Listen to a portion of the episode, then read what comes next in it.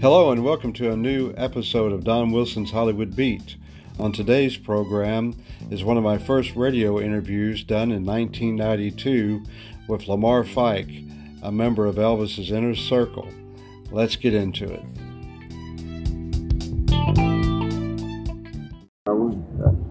I'm sitting here with Lamar Fike, and uh, he's gracious enough to tell us some of his memories of his friend Elvis. And I really appreciate you coming on Mystery Train. Hey, glad to do it, man. Let's Tell- rock. All right, let's rock. Uh, tell us how you first uh, met Elvis. Met him actually in '54. Sam Phillips introduced me to him. Uh, got to know him fairly well after that, and then '55, Cliff Gleaves and I were living together at the YMCA, and I used to go over to his house, and we just got to be friends, you know. And uh, then in '56, I started traveling with him, and I, then he moved out. He went out to LA to do to do his third picture, second picture, and he I went out when he started during Loving You, and then on out I was with him. You know, stayed with him. I was with him for 23 years in actuality, but I ran his publishing companies and was back and forth, and lived in Nashville. You know, things sort of one of those one of those perennial relationships. You know.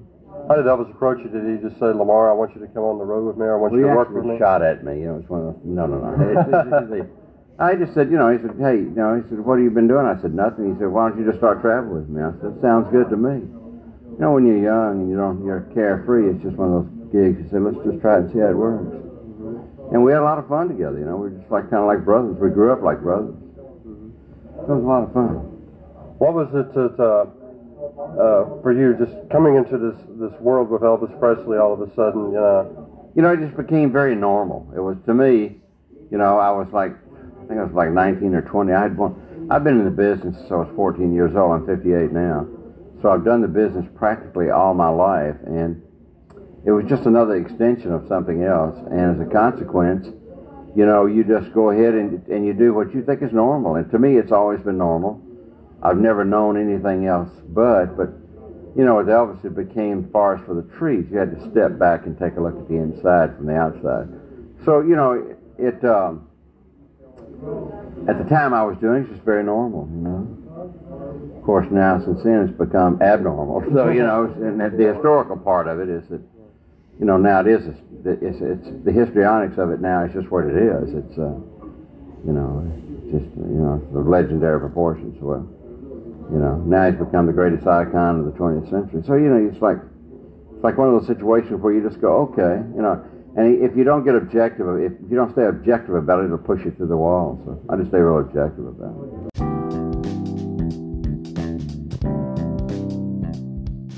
Hi, this is Cliff Gleaves. Yeah, you're rocking and rolling with the incredible Donnell.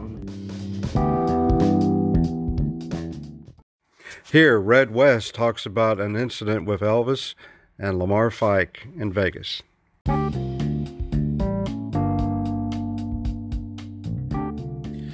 As you will hear, I asked Red to tell me some uh, memories that he had of Elvis and himself in Vegas. little piece on uh, Las Vegas. Uh, uh, later on in the show today, can you think of anything that funny might have happened out in Vegas? Well, yeah, well, Lamar Fike, uh, Elvis had the uh, Winnebago, and we were driving back and forth from L.A. to, to Las Vegas, and one morning we got up early, and Lamar was, Lamar's a funny guy, about 300 pounds, he was going to drive it, drive the Winnebago. And he said, well, your friend- friendly courteous driver expects our ETA to be so-and-so and so-and-so, and uh, uh, he got in the bus, and getting stopped by the Sahara Hotel, something, Colonel Parker. And we're all in the bus in the Winnebago, and he pulls in the Sahara, and the bus is uh, 14 something and the overhang in the Sahara is 13 something. And took the, uh,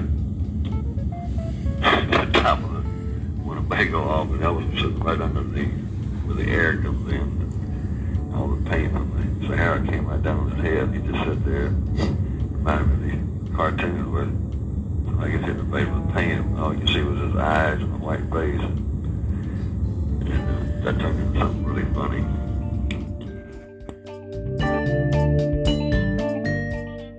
Did a good job of it, yeah. I'm sure Elvis, you know, he got tickled by it and. Well, later on it did. At the time, he was mad at a hornet. So, you know. Now it's funny. Back then it wasn't, you know. The Red and Richard, they said somebody had run out of gas in the desert. That's what. Yeah, ran out of gas. Had looked around. It's a bunch of skulls, you know. It's kind of weird, you know. Yeah, uh, they were wondering exactly uh, how, how did you get a, get a hold of gas out in the desert? I walked across the road, got a car. Uh, the guy picked me up, went down and got the fuel, and brought the fuel truck, a truckload of fuel from from the service station owner. We filled it up, and and uh, I got back in the uh, I got back in the motorhome. We drove the damn thing to L.A. And once we got it to L.A., you know, it's like uh, it was all right. You know, I just I just you know I misjudged the height. Is what I did. So.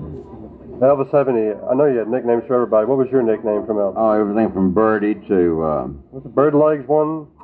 No, it was. He always thought I looked like an owl, you know. So he would say, "Call me Birdie," or, or the Great Speckled Bird, and stuff like. You know, he just, he just, you know, whatever. You know, it's just one of those Lemoyne stuff like that. He just, we always came up with odd names for each other. We used to call him Guppy or Crazy or something like that. One of those kind of deals. Yeah, Richard Davis said he'd even cheated Yahtzee. He said, Elvis, you can't cheat at Yahtzee, but he Well, did it. he was just Elvis just had this morbid fear of losing things, you know. It was funny. And of course, there'd be times like you and Elvis with uh, all the guys together, you know, you would just be like punching bags for each other, just joking around. Isn't that right? Or you know? Yeah, I would say that'd be a good term. Punching bag. to bang each other around a lot, you know. It was it just got you know, just just rough housing, you know, that's what it was. When you're kids, you rough house, same thing we were doing it, you know. Just one of those things. I guess the tension itself was relieved by doing it, you know. Mm-hmm. But that was a that was a fun time. You look back on that fondly too.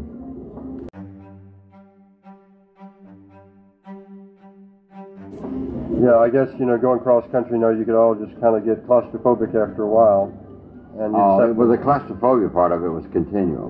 Mm-hmm. It changed. It never changed. Mm-hmm. Well, uh, is there any funny instances that you can remember? I mean, not necessarily a story, but something that just might have tickled you or something about Elvis. You know,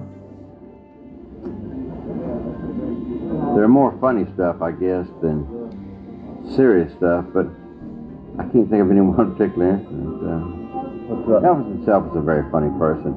The only time Elvis was funny is when he was serious, you know. So. When he tried to be funny, he wasn't funny at all.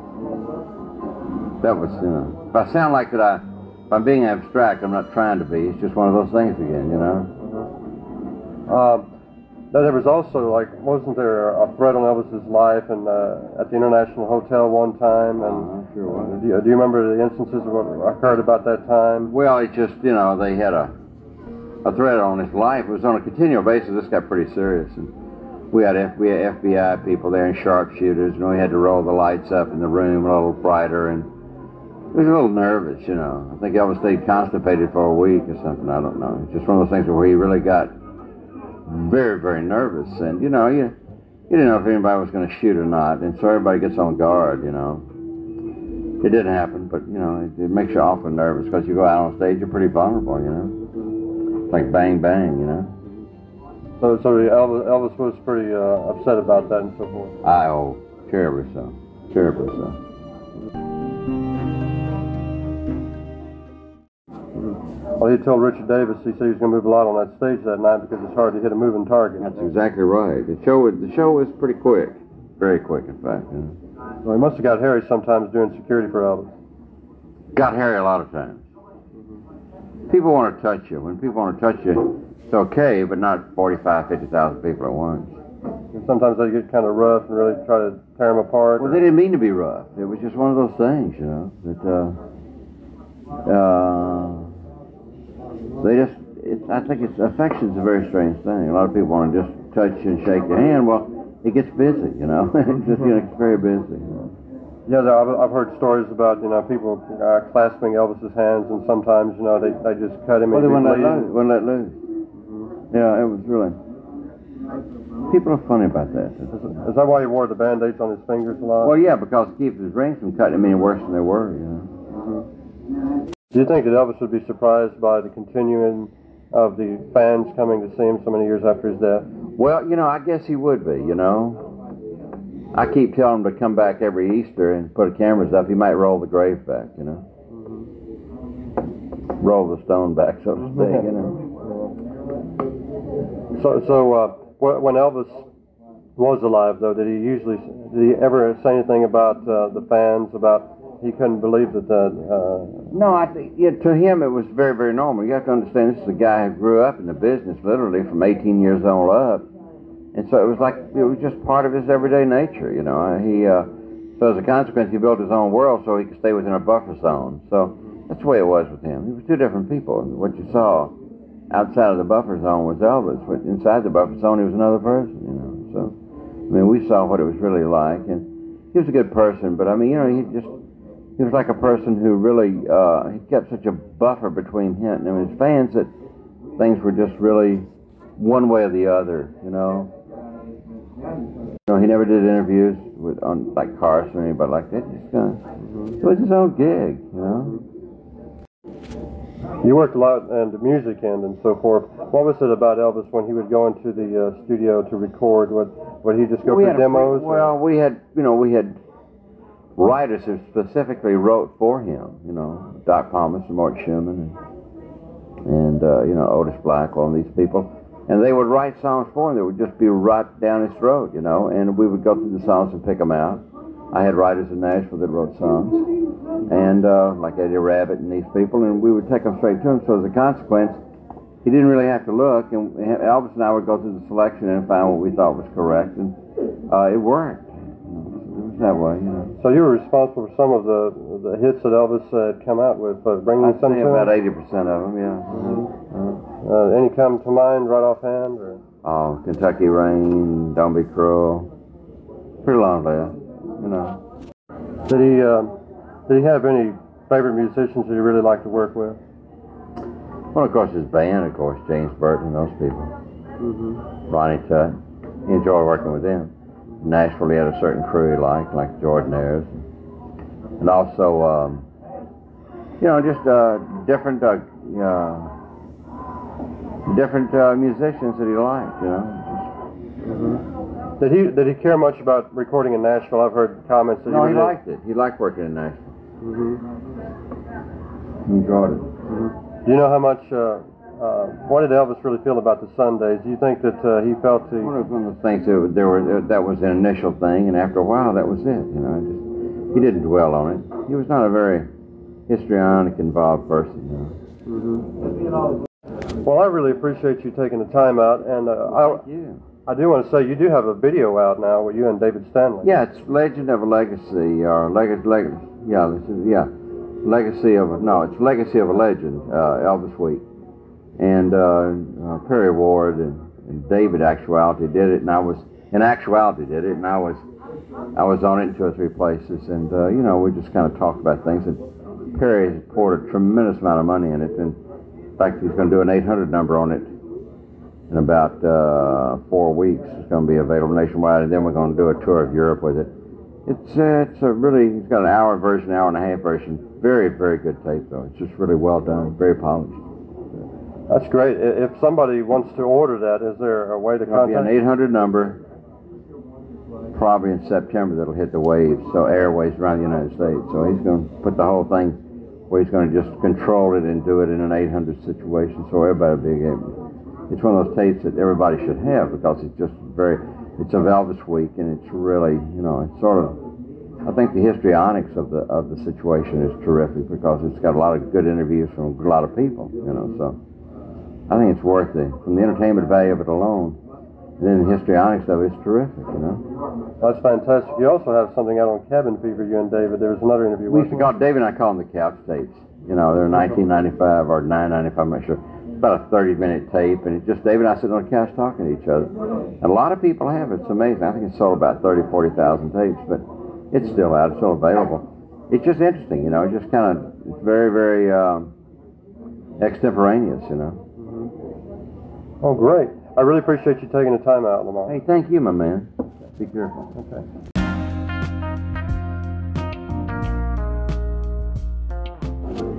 I'm Lamar Fike, and you're not. But I'll tell you what you are doing. You're riding on the mystery train. God knows what's around the next bend. Don Wilson's Mystery Train.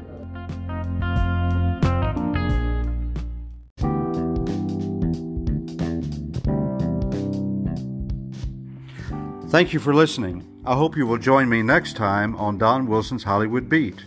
Remember, I can be heard on Anchor, Spotify, Apple iTunes, Breaker, Google, Overcast, Pocket Casts, and Radio Public. Please check out my website at www.donwilsonshollywoodbeat.com and join me here next time. Remember, keep rocking and don't tip over.